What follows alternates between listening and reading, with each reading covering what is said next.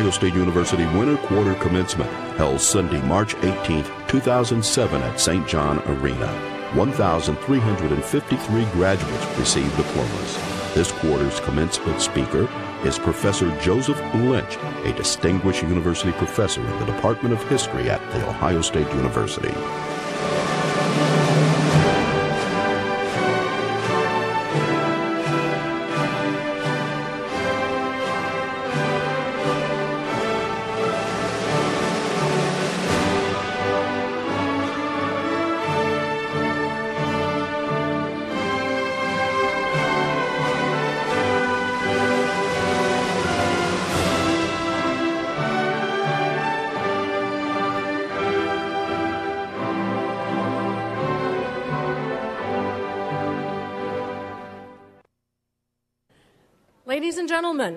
It is my pleasure to welcome you to the 379th commencement of The Ohio State University.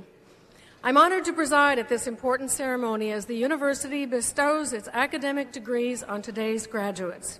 Let me now begin my remarks by congratulating all of today's graduates, your family members, and friends who played a supporting role in your accomplishments.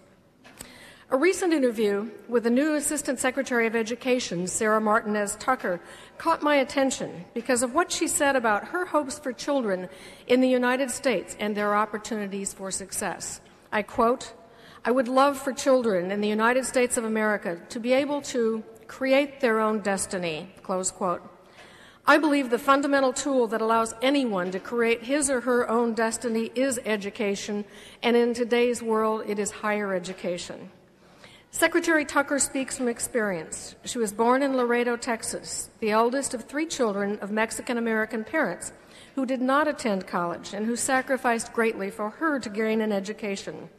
After earning bachelor's and master's degrees, Secretary Tucker went on to become the first Hispanic woman to reach AT&T's executive level, leading a $400 million division to its highest profits ever.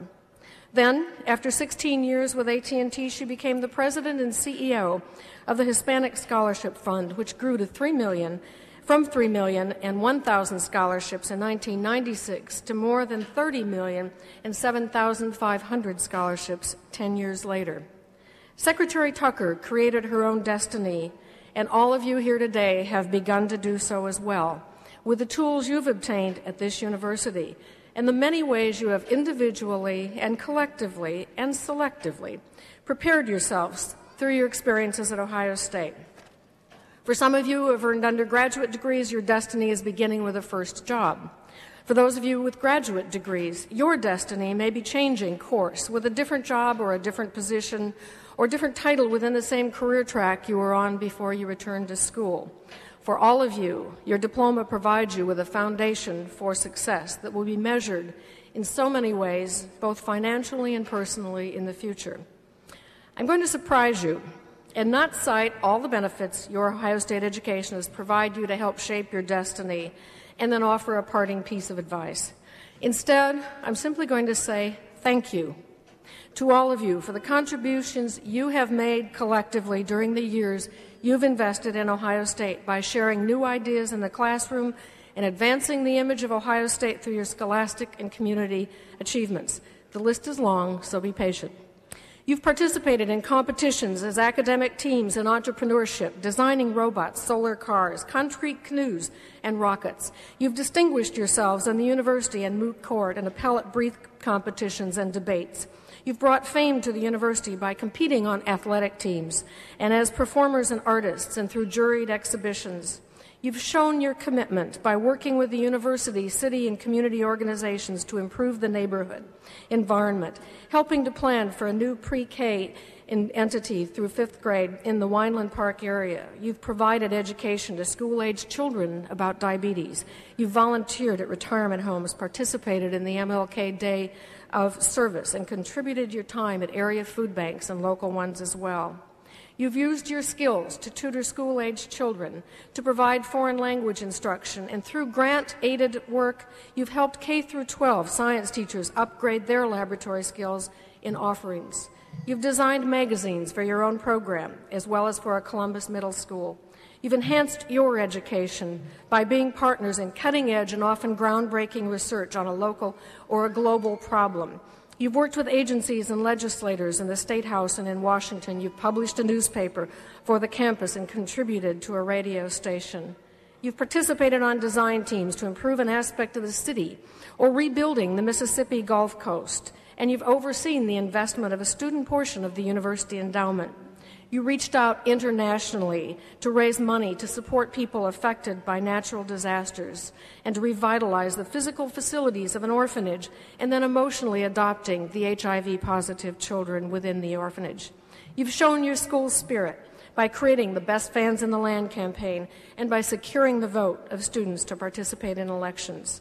It would take pages and pages of examples that you have made collectively and individually for this university to promote its engagement with society if I were to even begin to do justice to your contributions. But it's important that you graduate today, so let me simply say your presence here and your work have contributed to the destiny of Ohio State, and in turn to the state, to the nation, and the world.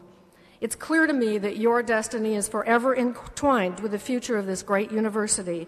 And even as you leave, your successes will continue, continue to reflect upon and contribute to your alma mater. Again, I thank you for all that you have done to make this an even better university than the one you joined. And I wish you much success and much happiness as you apply your education to change the destiny of the world. My most sincere congratulations to all of you, and thank you.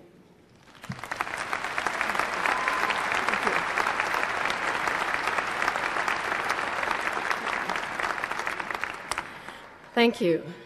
At each commencement, we ask a person of distinction to make remarks to our graduating class. This quarter, we are indeed privileged to have an Ohio State Distinguished University professor, Dr. Joseph H. Lynch, as our commencement speaker. Dr. Lynch, only one of 35 faculty so honored over the past 18 years, is an expert in the history of European Middle Ages with a special interest in ancient and medieval Christianity. Professor Lynch, who earned his bachelor's degree from Boston College and master's and doctorate from Harvard University, is respected as both a teacher and as a scholar, having also received the Ohio State University Alumni Distinguished Teaching Award, our Distinguished Scholar Award, and the College of Humanities Exemplary Faculty Award.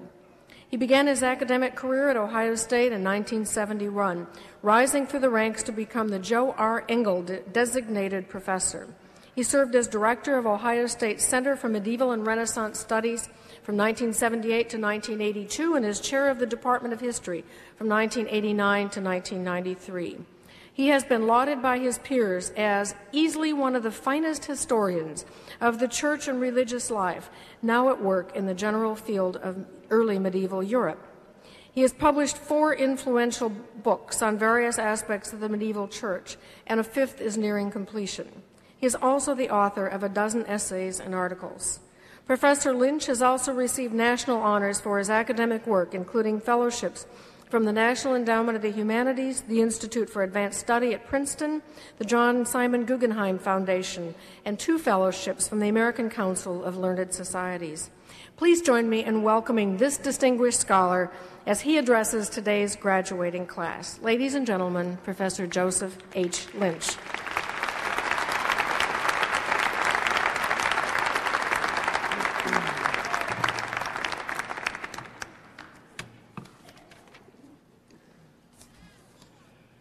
Thank you, President Holbrook.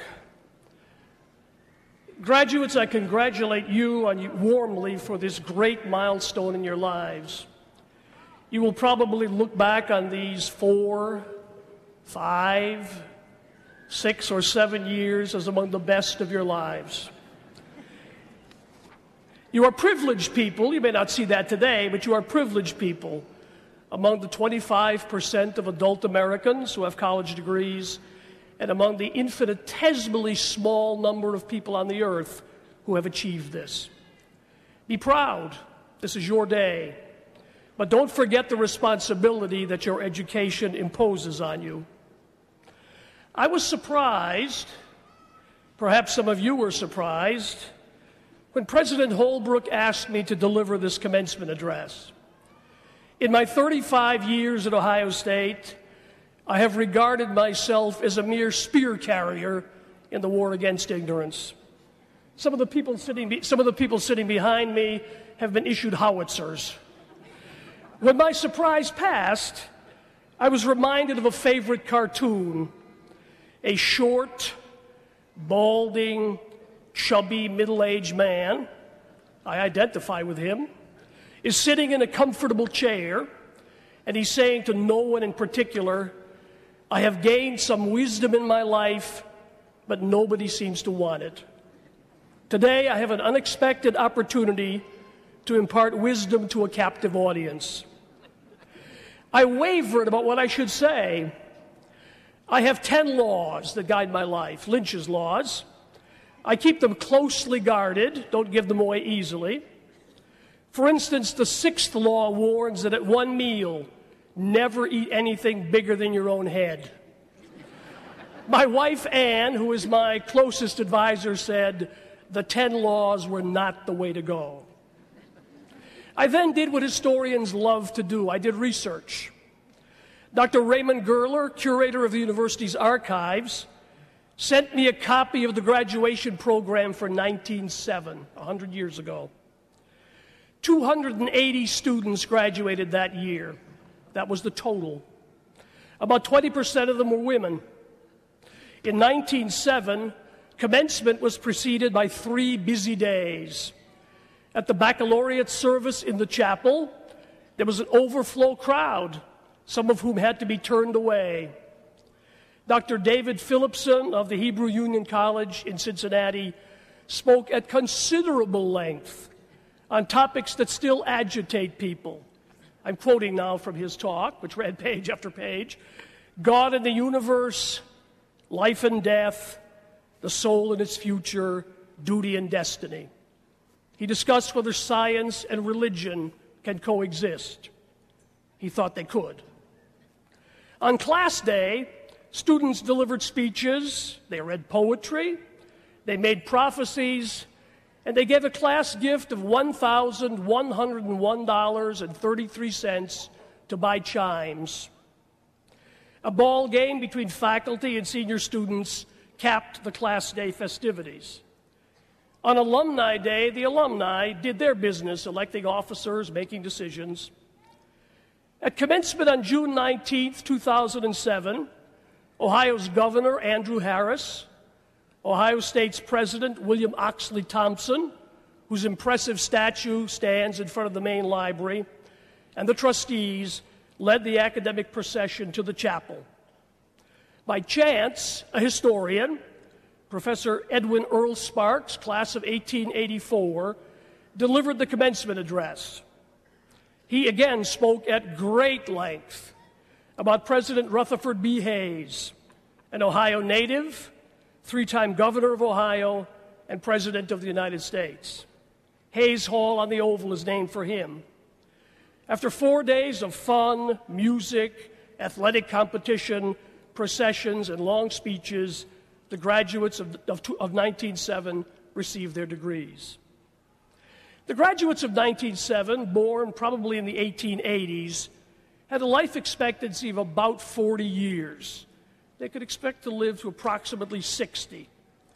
Let us exercise our historical imagination and look briefly at their 40th anniversary, which would have taken place in 1947. I assume that in their personal lives they'd had happiness, they'd had sadness, everybody does. But in those 40 years, they had lived through remarkable developments most of which I have no time even to mention. Some developments were better than others. When they were in their 30s, World War I broke out. When they were in their late 30s and early 40s, they enjoyed the false prosperity of the 1920s. When they were in their late 40s and early 50s, they experienced the Depression. When they were in their 50s, World War II dominated their lives, even on the home front. Some of them lived into the remarkable post war prosperity in America. They also lived through positive changes.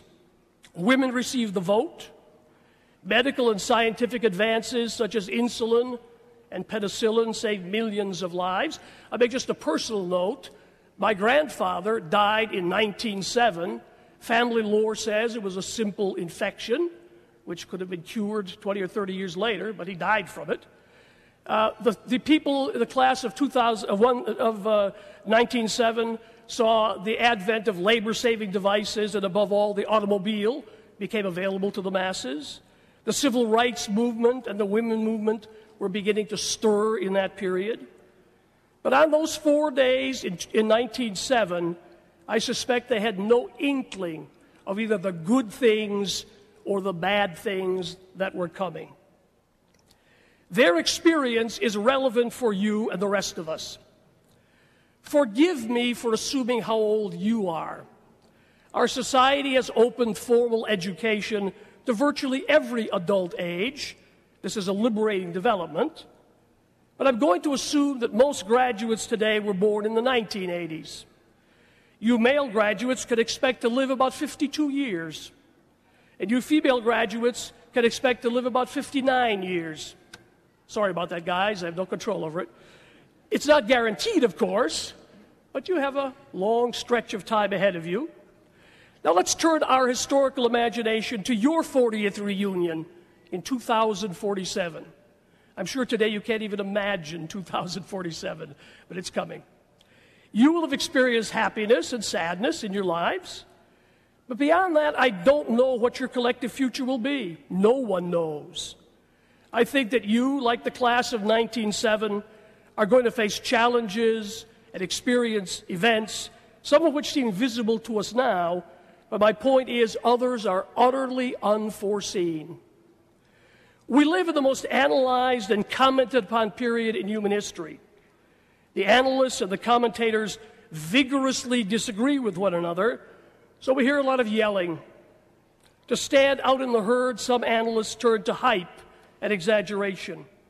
Their analysis of the present and the future is often quite gloomy.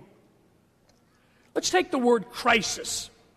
When I entered the word crisis in the Ohio State Library database, I received 15,700 hits. When I entered it in the website of the bookseller Amazon, I received 250,000 hits for the word crisis. At least to judge from book titles, we are in a sea of crises. Do not become depressed. And whatever you do, don't poke that chirpy person next to you. They just can't help it.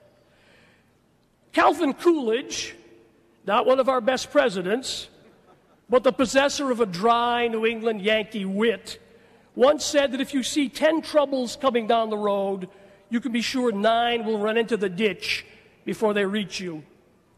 The challenge for you and for your generation will to be to recognize which troubles are real and which will fall in the ditch and what actions they demand from you. All right, what troubles occupy us now, occupy our consciousness now? Let's start big with the Earth itself. The sources of global warming remain somewhat controversial, but the Earth's temperature is rising. The implications of a warming Earth seem staggering. Massive migrations of people fleeing rising water, economic shifts as some areas benefit and other areas suffer. This crisis is motivating some of our contemporaries to be thrifty with their use of energy.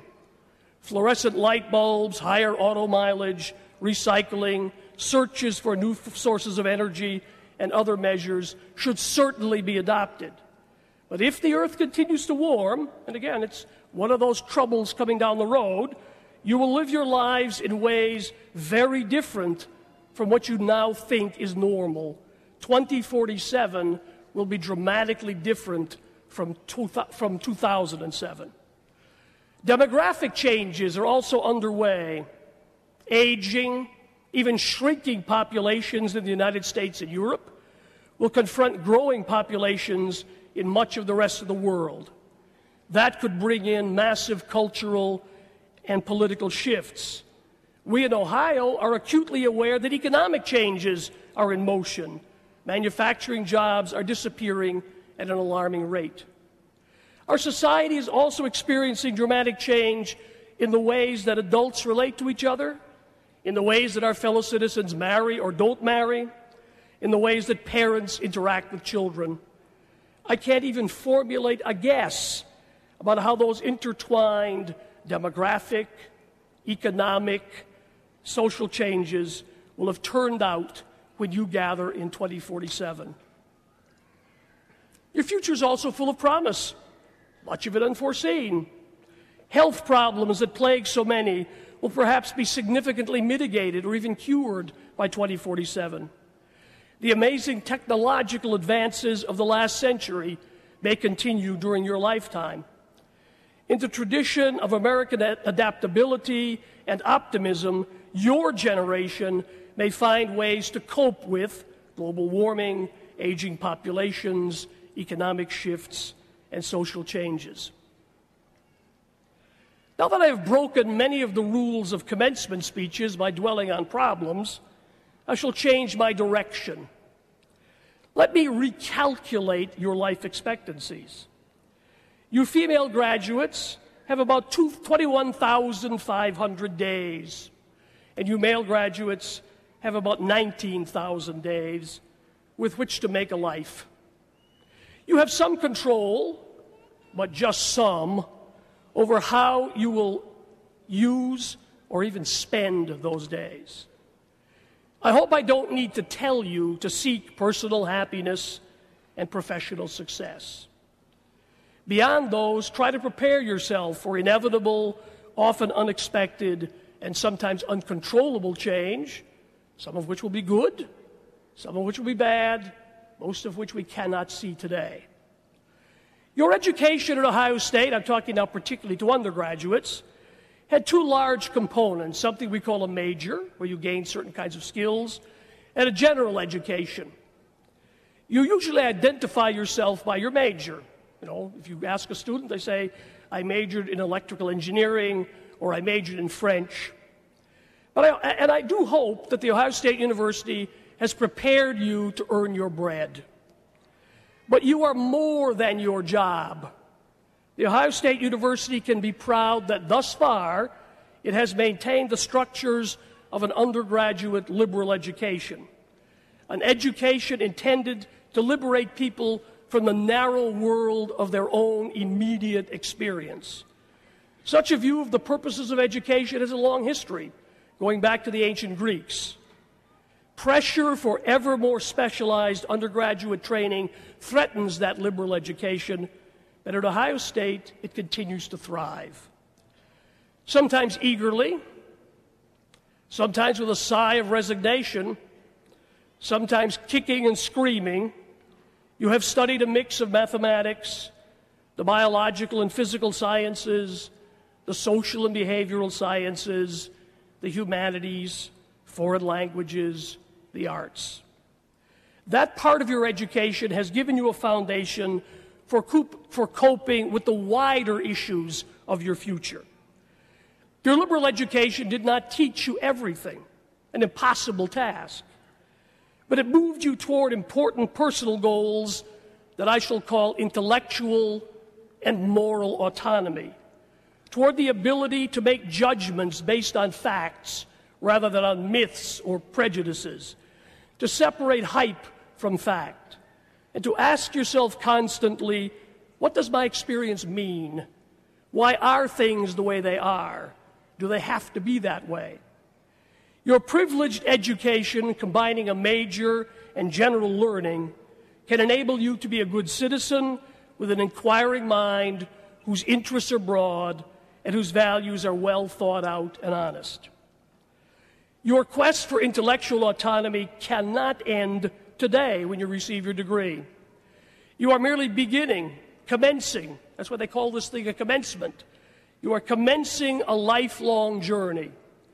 Only through experience and reflection on that experience can you gain a liberating understanding of yourself, of the narrow world right around you, and of the rich world that extends back in time, across geography, across cultures, and out into the universe itself. Each of us lives in a world flooded with so called facts, uh, covered with a thick coating of hooey and hype and error. You need to read widely, but with skepticism, so you can guard against the hooey, the hype, and the misleading arguments. Your general, general education can help you, but only if you pursue it for the rest of your life. The effort to achieve intellectual adulthood, uh, intellectual autonomy, is well worth it. You will have a richer life for it, and you will be better able to cope with the unforeseen and the unexpected. You also need to strive for moral autonomy, moral adulthood. Use your quota of days to promote fairness, kindness, compassion, justice. Find some need that lifts you, liberates you from the personal, professional, private aspects of your life. Commit your money and your energy to the needs, or maybe just one need, of the society in which we live. I can only mention a sample of the broad range of needs. Museums need help, cultural institutions need help, religious institutions need help, soup kitchens need help, efforts at decent housing need help, effective politics needs help, school volunteering needs help, your neighbors need help. And I recommend to you that as you seek moral autonomy, that you commit yourself to some aspect of that. There is much more need than there is help. Your efforts can close the gap between need and help, if only a little. Today, the university awards you both your well deserved diploma and your symbolic spear. Now, let me say immediately, they will not give you a spear. Okay. don't, don't be waiting for it, all right? You're just going to get a diploma.